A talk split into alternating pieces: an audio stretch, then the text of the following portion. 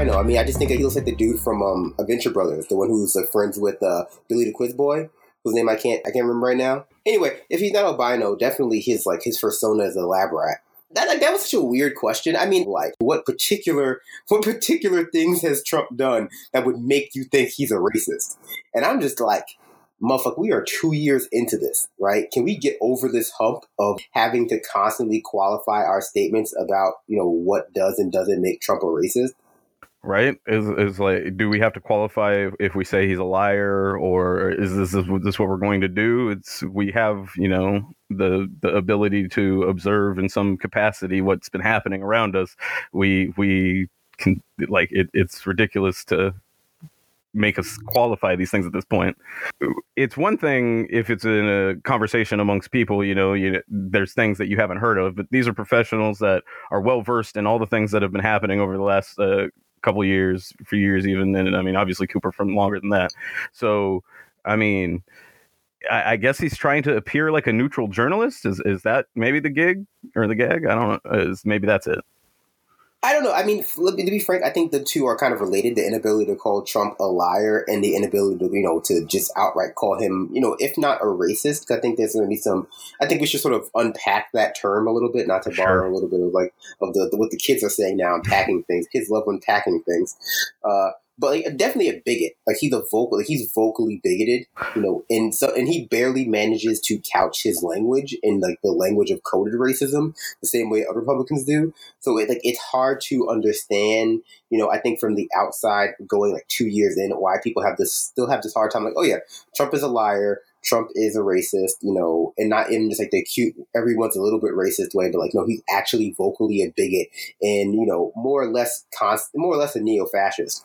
Yeah. Um, and, and I mean, I feel like he's unashamedly bigoted and not, and race falls into the many ways that, that it gets, you know, acted out. But, uh, definitely, I feel he's made it clear he has disdain or uh, you know, lack of any sort of respect for a lot of people's uh, thoughts, regardless of whether they're more qualified or more informed about a particular topic. But that also manifests itself in lots of, as you said, racist rhetoric or, you know, rhetoric, dog whistles, and even more overt things than dog whistles. Well, I mean, it's very clear he views certain people from certain populations as subhuman. Right. right? Like, I think he's used that language before. Definitely, he's used that language before in this particular border debate that's been going on. Maybe not this specific, this specific shutdown, but prior to it, when discussing the wall and why we needed, not why we needed one. And I guess even Donald Trump Jr. recently referred, that you know, made the zoo analogy.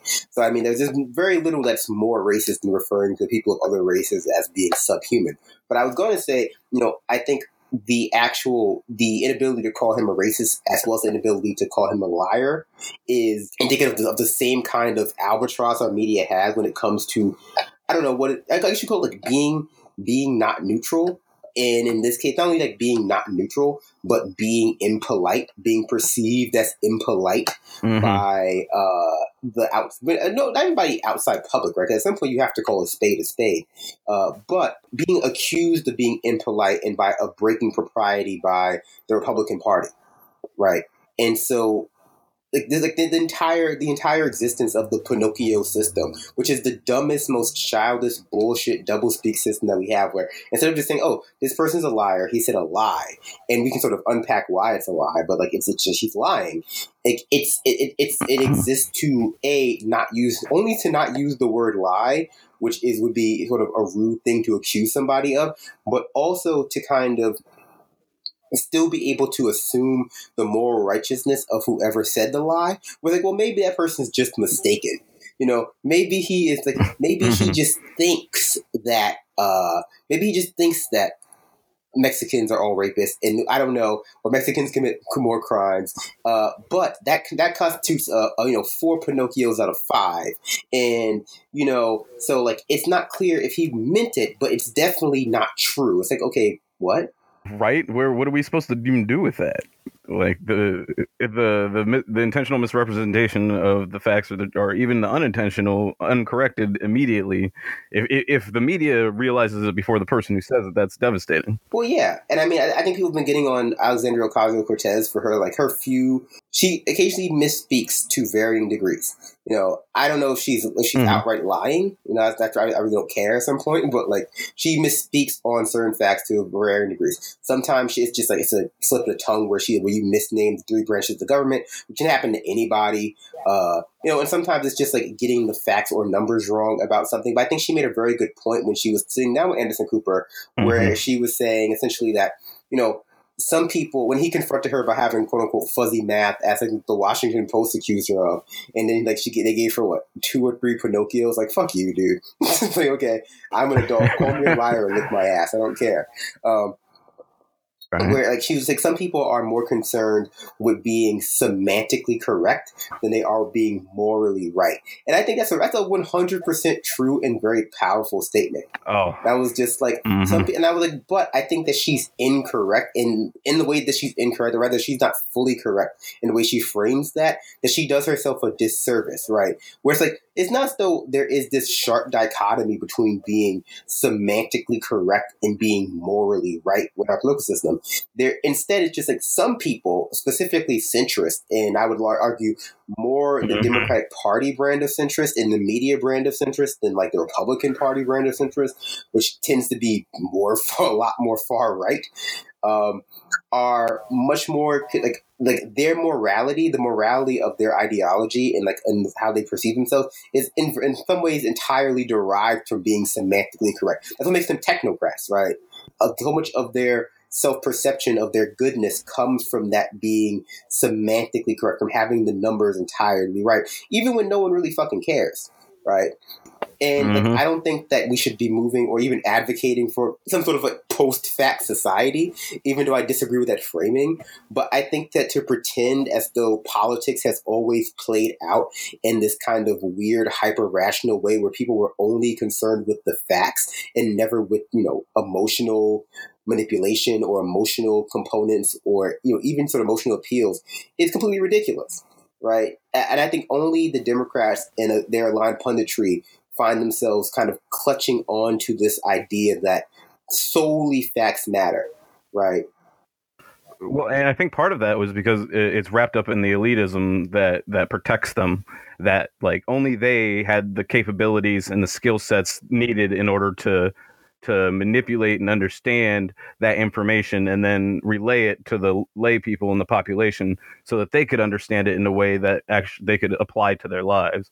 And so like this this concept of you know the media and these pundits and these politicians controlling the facts and that you know that if you get a source it's from them.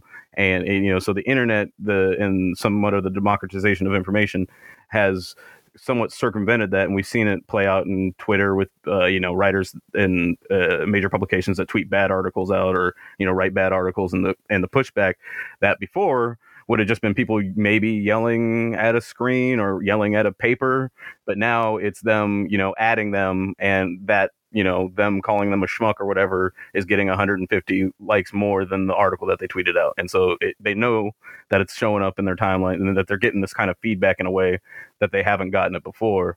And they're clutching to that to that power that that they had. And you can see them trying to wall themselves off in different ways i think is one of the ways we've seen that play first out. first of all i can't have you bullying uh, media professionals on this show uh, Richard. I, I, can't have you bullying Chris Cillizza. I can't have you bullying people who make, uh, you know, eight hundred million dollars a year with your foul language. But no, I mean, I would even say I dispute the, the definition of facts that they're using. And I don't mean that in some sort of weird postmodernist way, because there's like, there's facts like gravity is a fact. Like, okay, um, the gravity is an inter- is sort of a heuristic for the, you know, the natural force or natural phenomenon that holds two massive bodies together in space, or rather attracts two massive bodies together in space. And then there's like facts, quote unquote, like the deficit is a problem.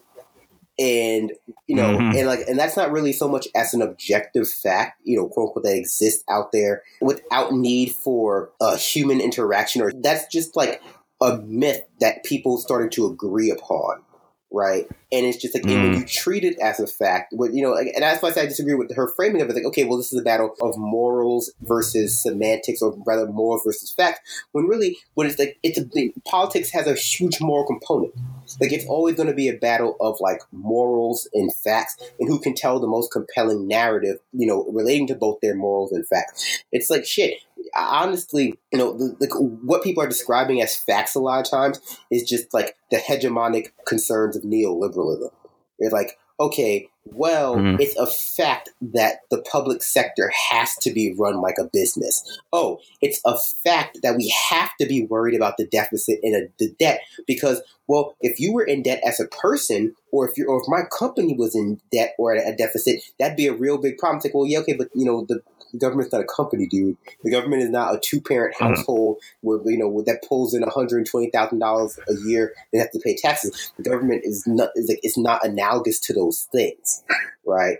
But, but right. that's treated; those things are treated as facts because, largely speaking, there's bipartisan agreement to them, right? But 50 years ago, caring about the deficit wasn't a fact know, more or less 50, 50 years ago. It wasn't a fact. Like that was a, that was a manufactured consensus that people are now treating like facts. You know, it's treated like common sense.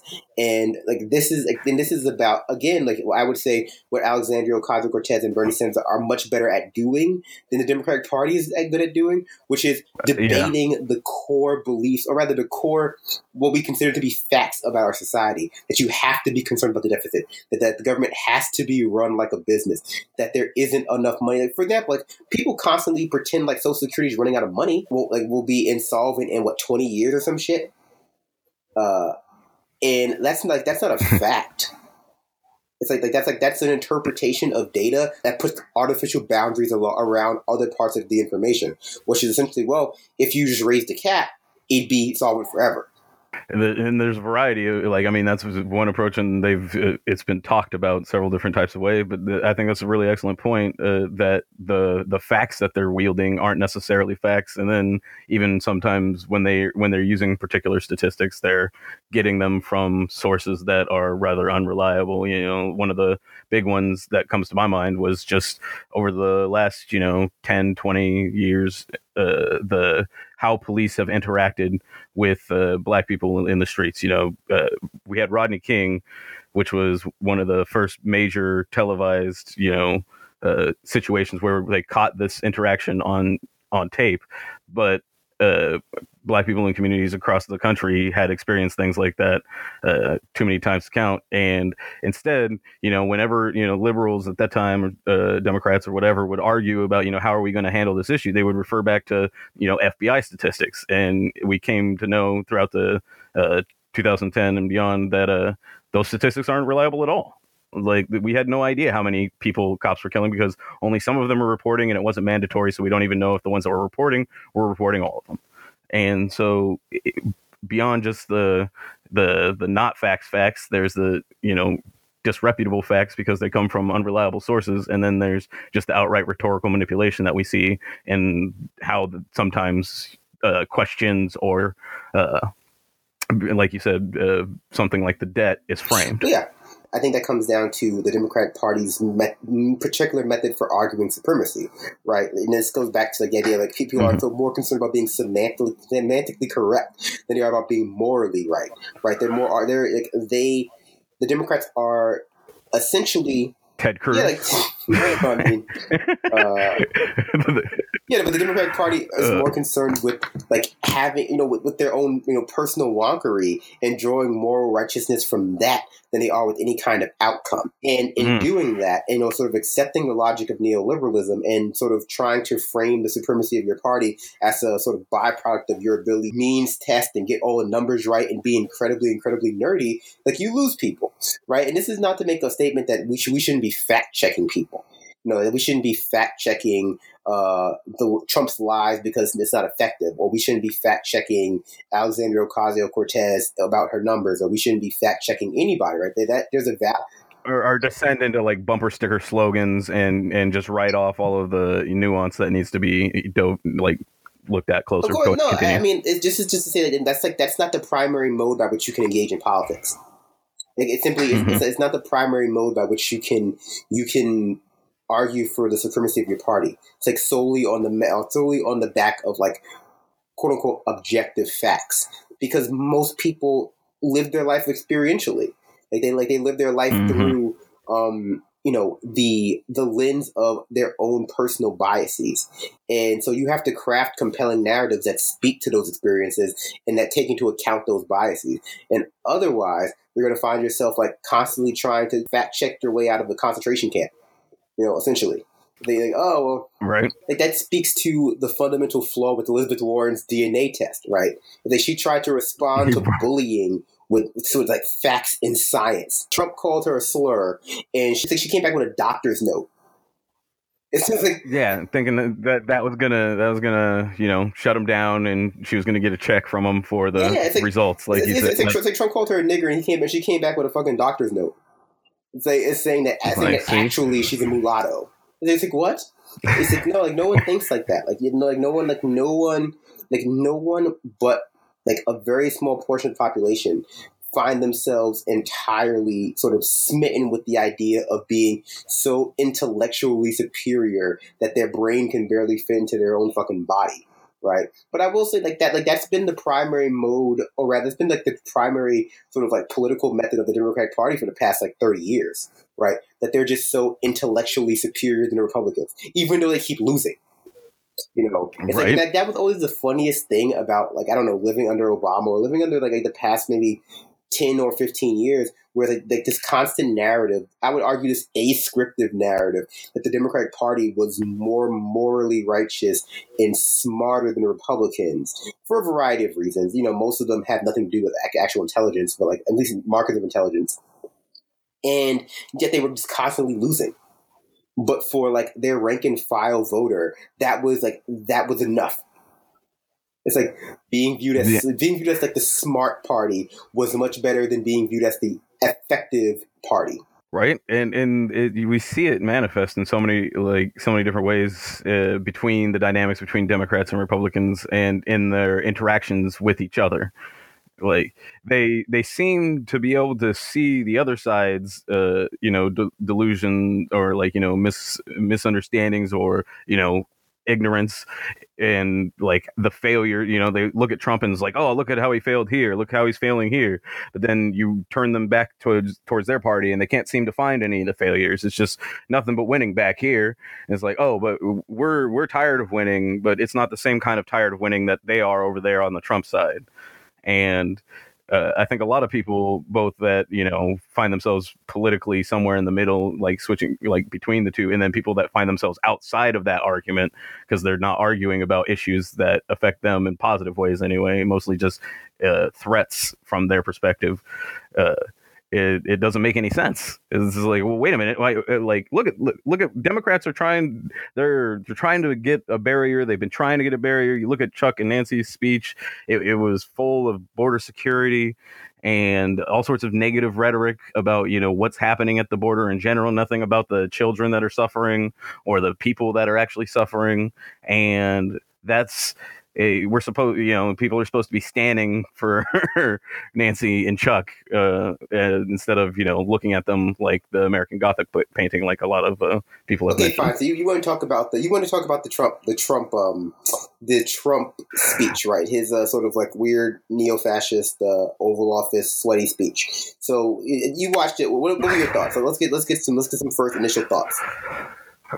I mean, he's always awkward when he reads his speeches. That I don't know where that ranked in in the awkwardness of reading speeches. Something about being in the Oval Office kept him very on on prompter. He only, I think, you know, did his embellishing uh, repetitions uh, once or twice throughout it that I noticed, and uh, you know, it was uh, fear mongering. It was think about how scary all those uh, people at the border are, and uh, how you don't want them coming and you know, savaging and and you know, doing all sorts of evil things to your families. And so the Democrats are just going to let them do it. And so then the Democrats, or uh, I just briefly want to say, then the Democrats come back with, "Oh no, you know, we're scared too, but we just want to do it smart." Yeah, we have a kind of, but, you know, they want to use wield the right facts, right? We have a kinder, gentler uh, border security. We're, we're, gonna we're gonna put we're gonna right. put an N before ICE and make it nice.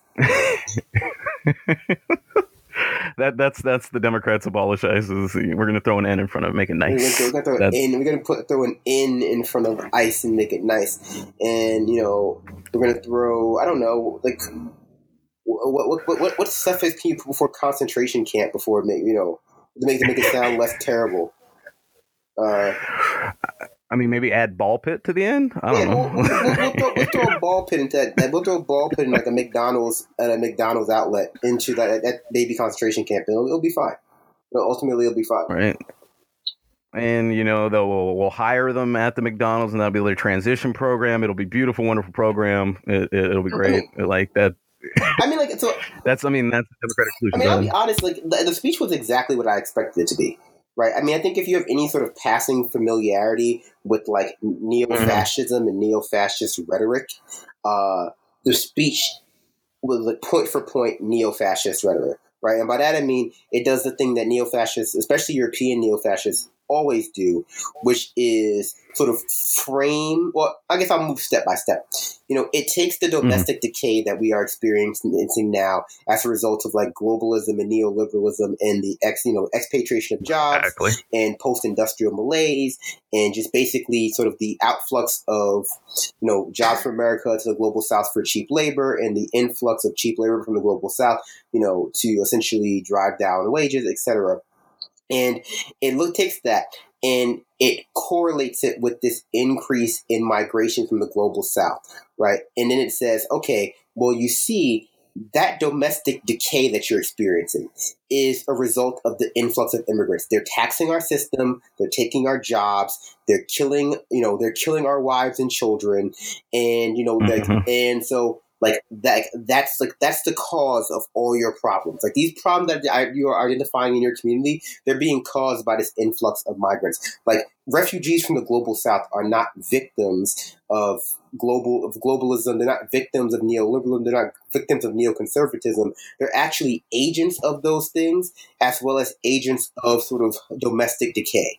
You know like they, they've they're coming in to basically weaken our republic by bringing in their sort of, you know, essentially their deviant ways, right? Drugs, uh, STDs, uh, you know, sort of basic basic forms of deviance. They don't speak English, and you know, like that particular sort of confusing of core, like of causation or correlation, is classic neo-fascism because the, obviously the sort of the the intervening variable there is neoliberalism, right? It's it's, it's capitalism, it's neoliberalism, it's globalism, it's it's, it's reckless neoconservatism that destabilizes so many nations in the global south and forces migrants to come out. It's climate disasters in the global south that are caused by rampant uh, pollution. You know, and but what strikes me about it, right, is that, and it's something that strikes that always strikes me about these like sort of neo-fascist talking points, or even just like racist talking points, that it's so hard to dispute the basic facts of them if you believe, if you can't identify neoliberalism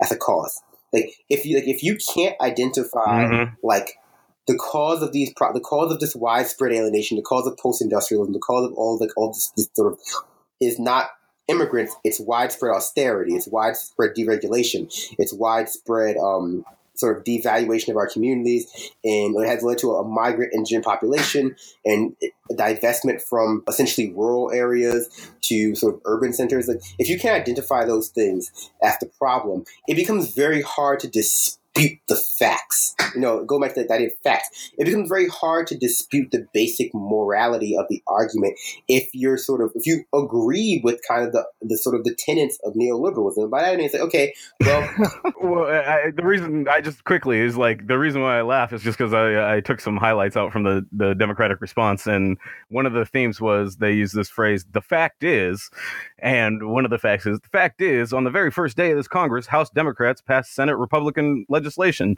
to reopen the government and fund smart, effective border security solutions.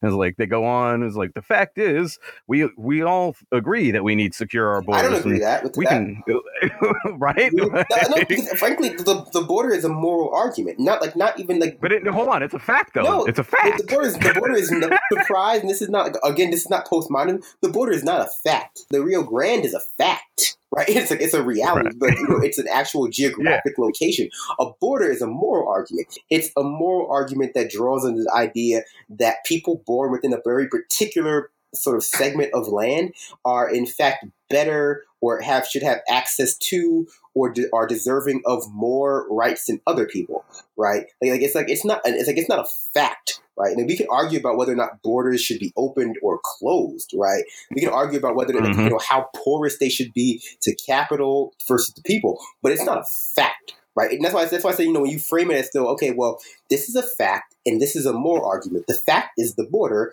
and the moral argument that there should be the free movement of people. It's like, well, no, no, neither of those are facts, and neither of those are moral arguments. Both are. Like, you can make factual statements about both, and you're making moral claims about both as well. But one of those is hegemonic, right? The idea of the nation state is hegemonic mm-hmm. within our culture, i.e., it's common sense, it's something that you're socialized to believe in, but it's not a fact. You know, it's a, it's a categorization. You know, it's like, okay, I'm a native mm-hmm. citizen. You're not a native citizen. It's, an, it's an in-group, out-group dynamic. Uh, you know, and by nature of being a native citizen, especially when you talk about something like, you know, whether you're talking about multi multiracial nationalism or multiracial populism, or like I don't know, smart border security, or who deserves to have access to what resources within the country, you're saying that you know essentially native citizens are more are more socially valuable to a particular you know country than non-native citizens. That's a moral argument about like the, the border mm-hmm. is, a, is, a, is a moral statement about people who belong to one to one country or another. You know, you can you can sort of couch it as okay, that's a practical statement born throughout I don't know legis uh, not legislation, but various forms of uh, treaties and conquer and like in conquests and wars. But it's not a fact, right?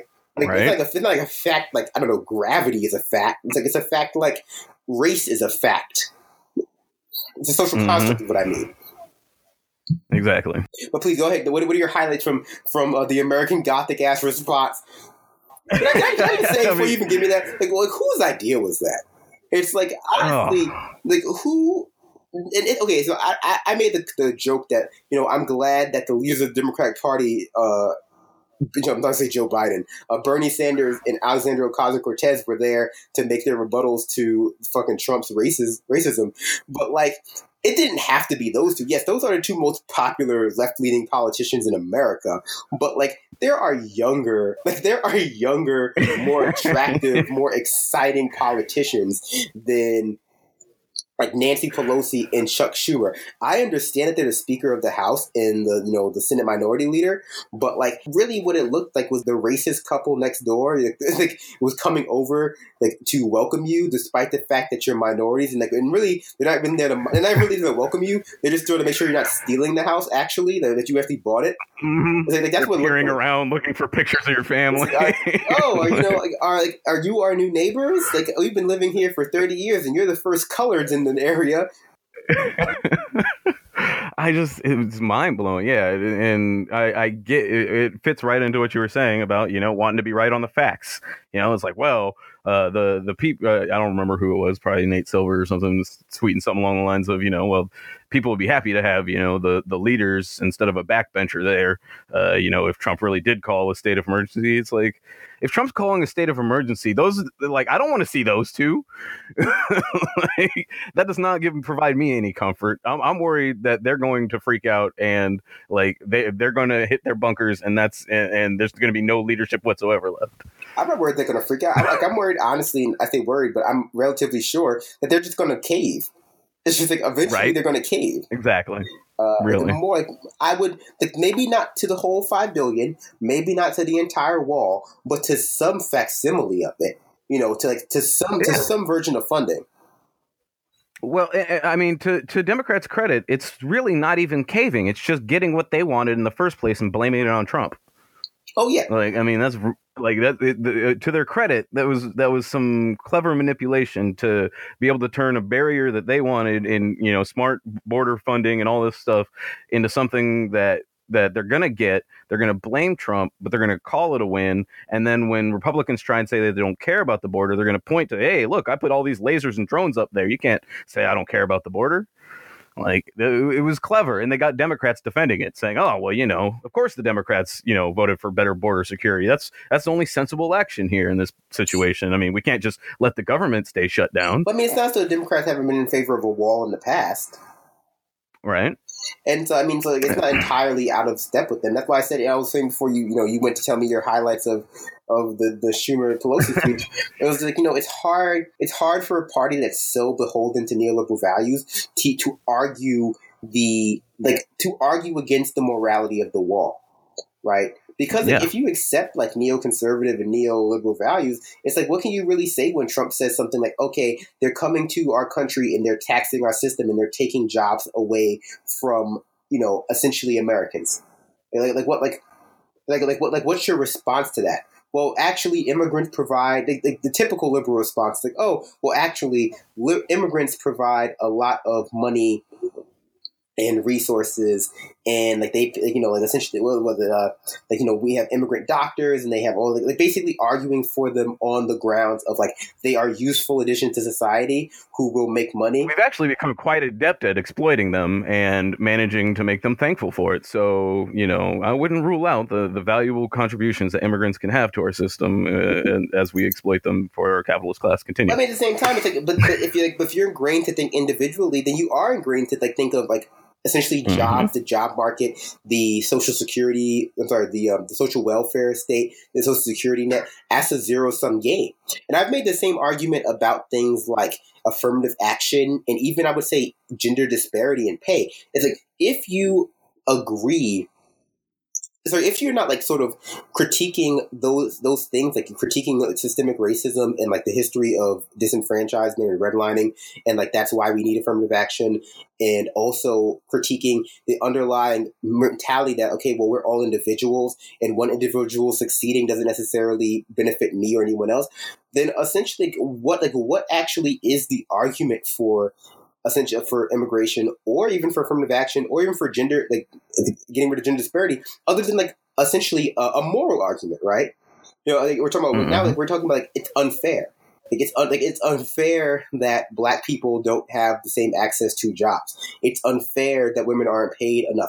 It's unfair that well, I didn't even say like it's unfair that we've stabilized hundreds of nations in the global south and now we don't let them come here. But really, you know it's unfair to to not help refugees. But really, the more compelling argument for those things is a you know it's not a zero sum game.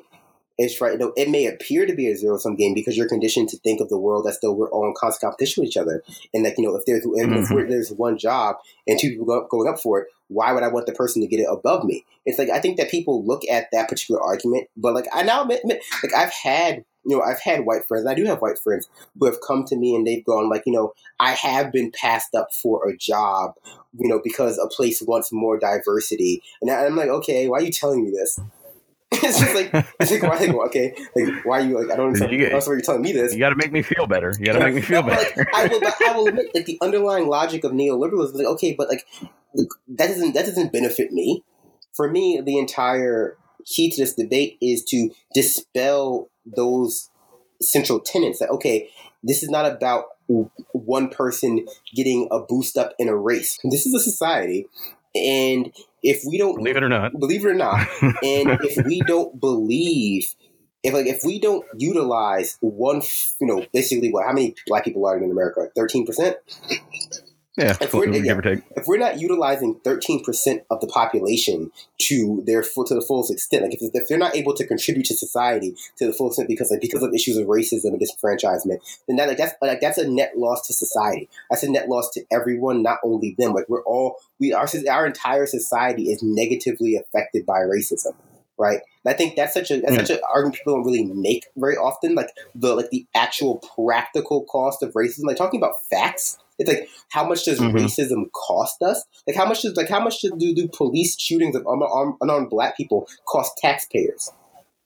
You know Right, how like, you know, much. how many like how many social services would we have right now? Like you know maybe arguably universal health care if it weren't for like implicitly racist narratives about like who's going to benefit from those from those particular things. How much how much money does it cost the economy to have women paid, you know, 75 cents on a dollar? Or I don't know what that actually like like what people argue like it's actually 91 cents or like when you adjust it for race, like it doesn't make a difference, right? Like, like how much like how much does that actually with you think about the money multiplier effect and other sort of um esoteric aspects of the market, how much does that actually cost society for those things to not be true? And the answer is a Yeah. lot. But the way like even if you submit to the whole capitalistic model and all of that stuff is like, and you're looking at it not from like just a you know the benefits of society, but the economic benefits of society. It's a huge economic loss, huge. In in uh, go, I'll let you finish your point. No, but that's that's really it. It's a huge economic loss. It's like so. This is not only about a moral argument. This is about uh, this is about um, dispelling the central sort of tenets of neoliberalism, this dispelling the, the like uh, dispelling the central myths of that ideology, and not letting people get away with just assuming that it's real. You know, that's a quote unquote fact. And I and I, just to go back to you know, let's go back to what I was saying about Alexandria Ocasio Cortez and the way she framed her response to Anderson Cooper's question about like her having her math fuzzy. It's just like, no, no, no. We're not arguing like morality versus semantics. We're arguing the morality of the social contract and the morality of, let's say, socialism, broadly speaking, or progressivism, or the social welfare state, or basically just the morality of human decency versus the morality of neoliberalism, right? The morality mm-hmm. of the market, the morality of sort of of of Wall Street. Morality of neoliberalism is a fact. Morality of neoliberalism is a fact because it's hegemonic. And also, I would right. say what, you know, people frame it as a fact because if you actually mm-hmm. get to the morality of it, it's there's a terrible morality. There is it's amoral. Well, and it becomes it becomes self indicting too. It's not just an, a system that you exist outside of. It becomes well, wait a minute, I've reinforced and and you know. Uh, reproduce this system in the ways that I have. And it's like, wait, that means that I, I bear some sort of guilt and some sort of responsibility for this. Oh, you know, you know, making this make sense, making this seem like the rational, righteous thing to do seems like a better thing than you know dealing with that I might be oppressing people in the global global south or minorities in this country. I might be responsible for being saying or doing racist things that help, uh, you know, keep in place oppressive structures. I I might have something to do with that. Whoa.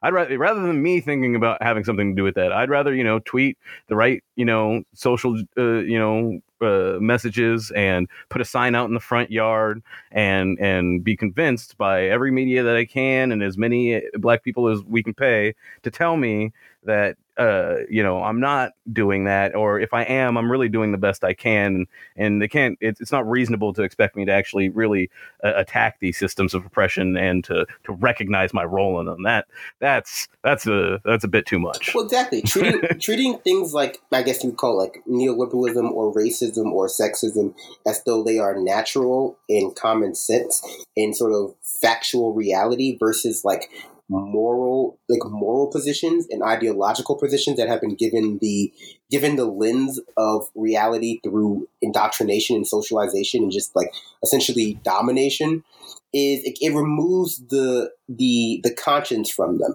Because you no longer have to think about okay well if people die under communism it's communism's fault. If people die under capitalism well capitalism is like is natural so you can't you can't blame capitalism for that right? Mm-hmm. It's like it's like it's just natural because, because frankly speaking, if like, you can like the like because it's so naturalized, because it's viewed as so common sense and just the way things are, it's like you're not you can't make the argument. Okay, well, essentially, like you know, when you do things that, like in the name of capitalism, like when you refuse to, you know, make universal health care because you might dis, you know, you might destabilize the market or you might cause X, Y, Z to happen. Like you're making a moral judgment. You're making a moral decision that the market, a sort of an esoteric, ethereal thing that doesn't really exist, you know, essentially the free market that doesn't really exist, is somehow more important to people's lives. And no one wants to hear that. It's like, mm-hmm. like none of like the, none of the main proselytes of well, not say none, but most of the main proselytes of capitalism, you know, or neoliberalism, don't want to hear the actual like material consequences, the actual like human cost of their ideology, of their blind adherence to that ideology. What they want to do is they want to pretend as though those things are quote unquote reality, and therefore they can be absolved of any kind of moral moral any sort of argument of moral fit of um, moral uh, lacking for supporting them. Mm-hmm. And we see that manifest in a variety of ways, uh, particularly in U.S. foreign policy. In like, uh, you see people, you know, claimingly of the left, you know, whoa, whoa, wait, you mean we're leaving this country and, and we're not going to bomb it anymore? Are we sure that's the right idea? Are we sure we shouldn't have more troops there? Is are we sure that they're, they're going to be they're going to be okay without us because we've always made things better when we came, uh, and like and what we do there always makes it better for when we leave, right? That, that's just how we work. That's U.S. foreign policy, and it's just uh, to see because of Trump being so far to the right, it's gotten so many uh, liberals uh, arguing in, in, favor of uh, foreign policy that that's to the right because, it, as you said, the hegemonic uh, prescription of society has given us a, a, a framework that says, well we we if we're not there there I, I remember hearing this from several different people on the left that basically if we're not there they're going to attack us here. And it's like did you just hear yourself did did you really just hear what you're saying? well, I, I, mean, well, just in, I would say that's that's one of the intrinsic problems with the, the like the political spectrum that we people use. Right. And that's sort of like childish, like four box, uh, sort of uh, you know, basically what sixth grade math X Y axis test that has like liberalism and libertarianism and fucking socialism and anarchy all over the place. Like the the, the failure of that thing is that it fails to account for how many sort of what we would consider to be traditionally, what people mistakenly consider to be traditionally right wing perspectives or or basically opinions or biases are actually just hegemonic, right? Like racism. Yeah. Like racism isn't a failure of the right in America. It's a it's a it's a structural thing. I think it's something that we're yeah. All... So that's that's what kind of matters about it being Democrats and Republicans and the switch and all that. And like in Chicago when Hampton was killed, is like black people voted for a Republican because a Democrat was the was the attorney that helped orchestrate the whole thing. So it's like. It, the hegemonic beliefs that we have, it, it's weird how fast things can become hegemonic. Uh, one that comes to my mind is, you know, boys in blue, girls in pink. Is that that's not something that existed more than about 60 years ago. That, that was something that just came about. And now you can ask people, and they'll just like people that lived through that change will tell you it's always been that way. That's how like that's how hegemonic and how fast these things can happen. Yeah, I mean it's it's it's natural. It's common sense. Yeah. It's common sense that boys wear blue and girls wear pink. It's like, that's, that's just common sense. Like that's that's why every gender reveal party ends with like someone getting shot now. for some for some reason, you know, setting a four, four line blaze and shit.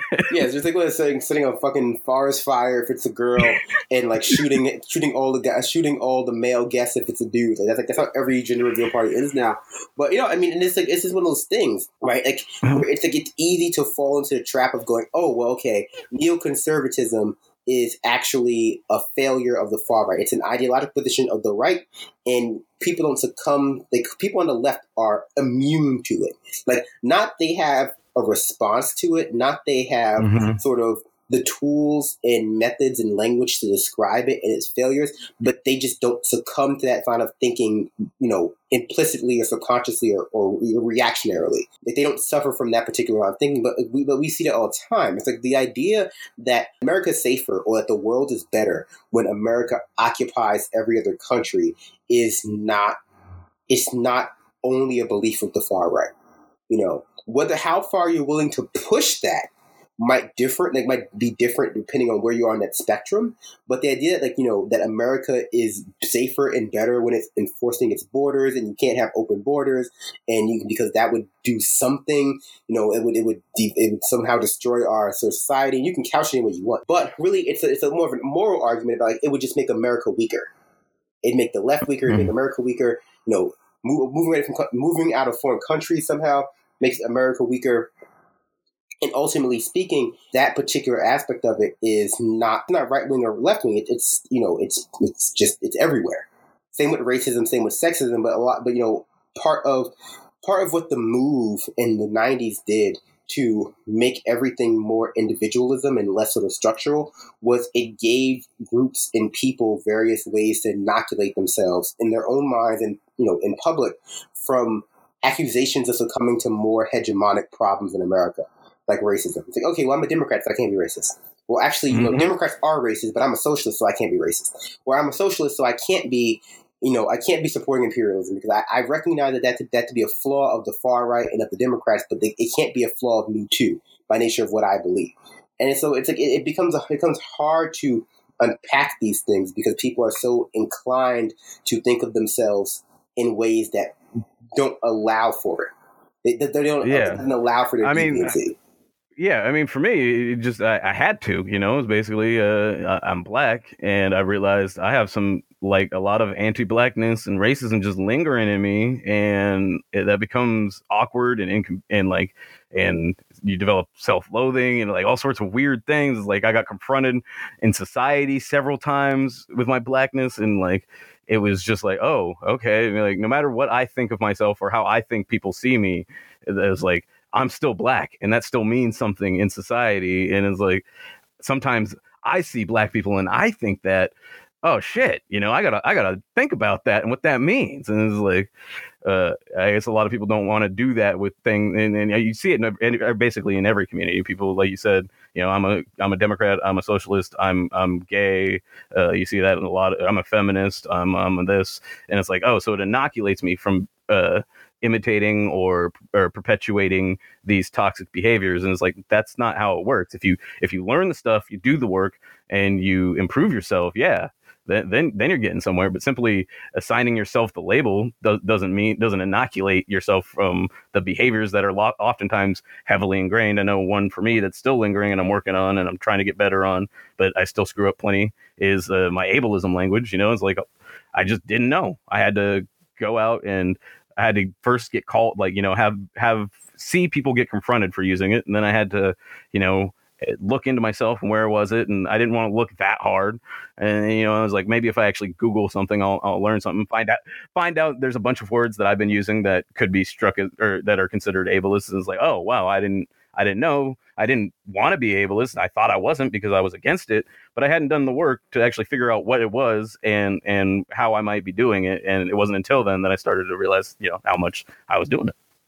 well, yeah, I mean that kind of thing happens, right? Because language evolves, and language, uh, you know, language evolves, and language uh, to describe groups of people and oppressions that we didn't know necessarily, uh, that mm. we just consider to be again natural uh, right. eventually become challenged, right? I mean, I guess my only thing, and, and it's important, hundred percent, it's important.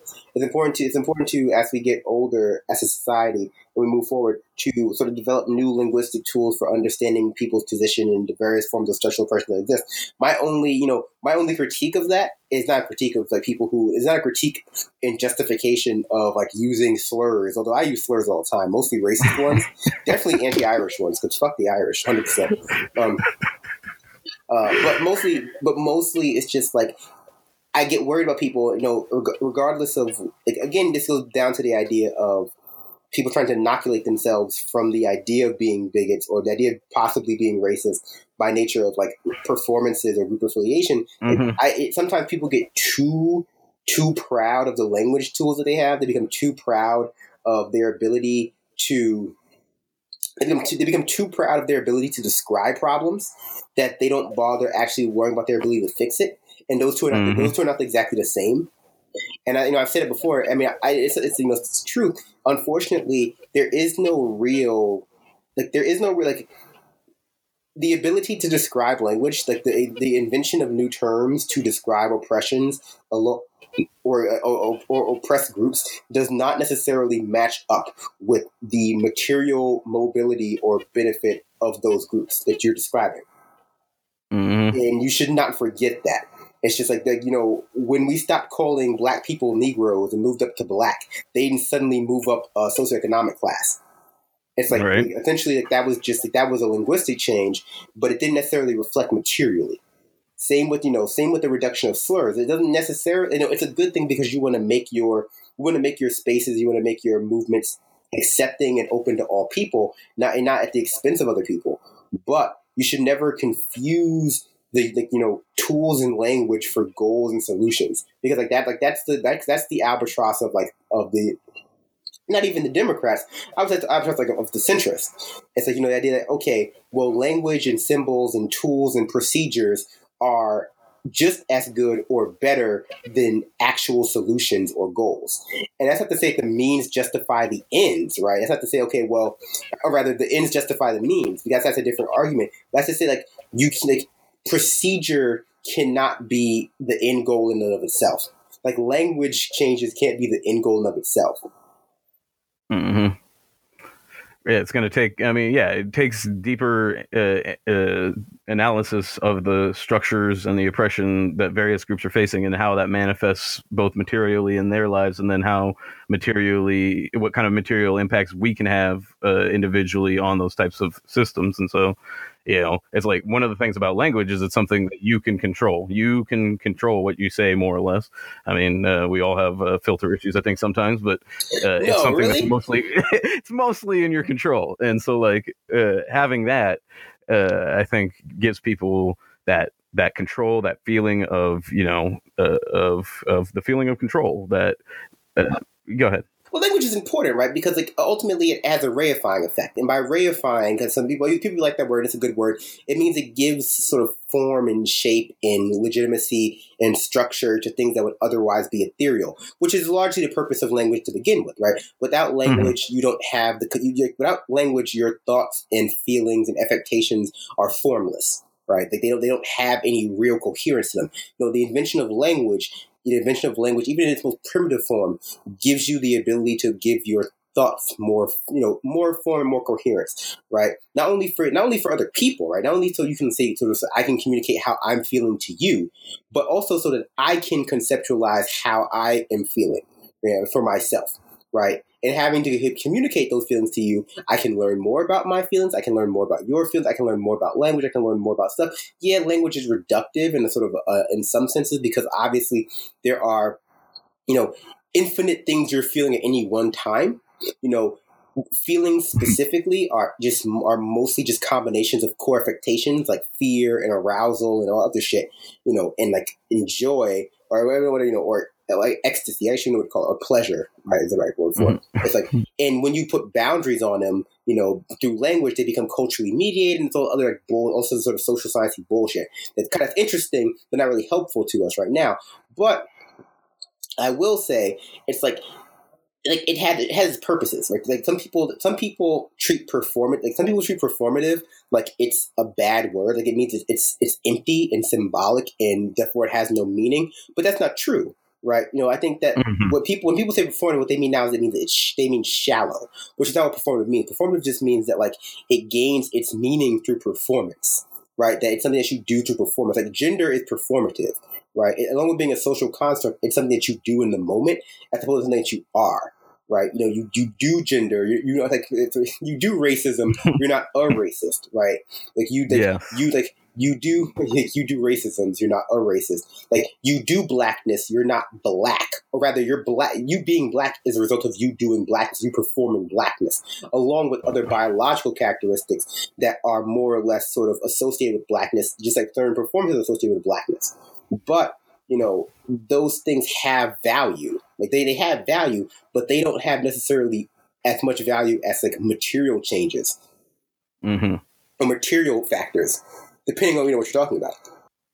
Yeah, and it's like, and sometimes though, having the language is, is critical and being able to express, you know, what it is. You know, like uh, microaggressions are kind of an example of, you know, a, a way of articulating something that was happening that people couldn't like weren't, weren't really grasping. You know, they weren't understanding that there's these things going on that are actually. I mean, microaggressions turned out to be not the word that we should have used, but you know that there's these uh, interactions between people that are harming people, and uh, they're some the the harmers, the people that are causing the harm, often are unaware of the harm, uh, and that doesn't necessarily mean that they'll correct it when they f- become aware.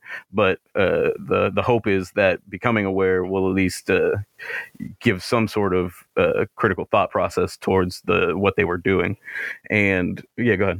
I mean, I would only say the thing about microaggressions is that like I, I, don't know I don't know exactly what the origins of that term are. I've always just assumed it was a term to like sort of describe like symbolic oppression, which is like language or symbolic violence, right? Like language and other sort of performative racism acts that aren't necessarily sort of like aren't necessarily like you know like not necessarily like you know like cops killing black people in the streets. Yeah, it's not a church like, bombing or, or like, or, a church bombing, or, like, or even like stuff like redlining or like mm-hmm. segregation, but just like you know essentially symbolic violence. And someone someone saying mean words to you. uh, the problem with what the problem with what happened with microaggressions is that they were never really people didn't really make the the attempt to explain how symbolic violence either indexes structural violence or reinforces structural violence. It was kind like the people who were largely arguing, and I don't want to make like a strong man, the people who were largely arguing for you know the importance of microaggression were people for whom microaggressions were the only form of systemic racism or systemic bigotry that they were they were actually exposed to right? Mm-hmm. it was like rich black people or well-off centrist black people arguing like how bad it is to be called the n-word or how hard it is to not see black people on tv it was just like if you're not going to actually connect that to larger issues of material deprivation and sort of like explain how that actually reinforces one another no no they're kind of just like it, it's it's bougie oppression Mm-hmm. Like it's, like it's oppression for them, like, and they do connect, right? Because that's how power works. Like some people look at power like it's a top-down structural thing, thing, but really it's a sort of a grassroots thing. It's like you know, essentially, if if racism was not hegemonic, if neoconservatism was not hegemonic, if all these things were like weren't ingrained in us and to be common sense to varying degrees, we couldn't like our society couldn't get away with it, right? You know, mm-hmm. there's a reason why right wing people are always so desperate to control kind of the levers of information. Why they complain about like liberal professors, and they complain about liberal media, they complain about like liberal celebrities. It's because like they understand the key to real power is the ability to sort of shape the hegemony, despite the fact that you know you know, they, they have a very Gramscian notion of power, despite not being socialist. Like to be so, like they, they understand that without being able to shape those things, you can't get away with anything. It's like you like you couldn't get away more or less with structural racism if people widespread did not at least at some to at some level believe that black people were inferior to white people. Like right. they might not, you know, at least implicitly because they wouldn't stand for it. It's like, like, I think that's like the misconception. It's like okay, like racism is being foisted on us by a minority of people who are morally and intellectually deficient, but like the majority, the rest of us are good people who don't believe those things. Like no, no, we all believe them to certain degrees because if we did not, they, it couldn't happen.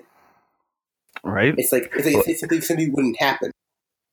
Well, and it, it, it's one of the ways that I've seen it play out in a weird way is in basketball. I think I mentioned this to you before. Is you know you look at the 1954 Lakers and you can actually find them on YouTube too. You can see the game, the championship game. I don't like uh, sports, you know that. but they were they were it was a bunch of white guys who genuinely thought they were the best basketball players in the world. Like they they were thoroughly convinced and that it, you know that the system had not you know lifted them above other people that could have been better and it, it, had nothing to do with that. They were just they practiced hard they worked hard they were the best and they earned it. That that's what it was. And, and then you go to the 2000 lakers and there's i think maybe the championship lakers and there's maybe one white guy on the team. And it's like that that reflects that when you coach it's like one seven foot dude from eastern europe basically. Yeah. And so like that that's how it broke down and it's like but that also reflects on our society. It's like because while there there may be like you know there's a lot of reasons why the NBA changed the complexion of the players that as it did and why it took so long and why the ownership is still white.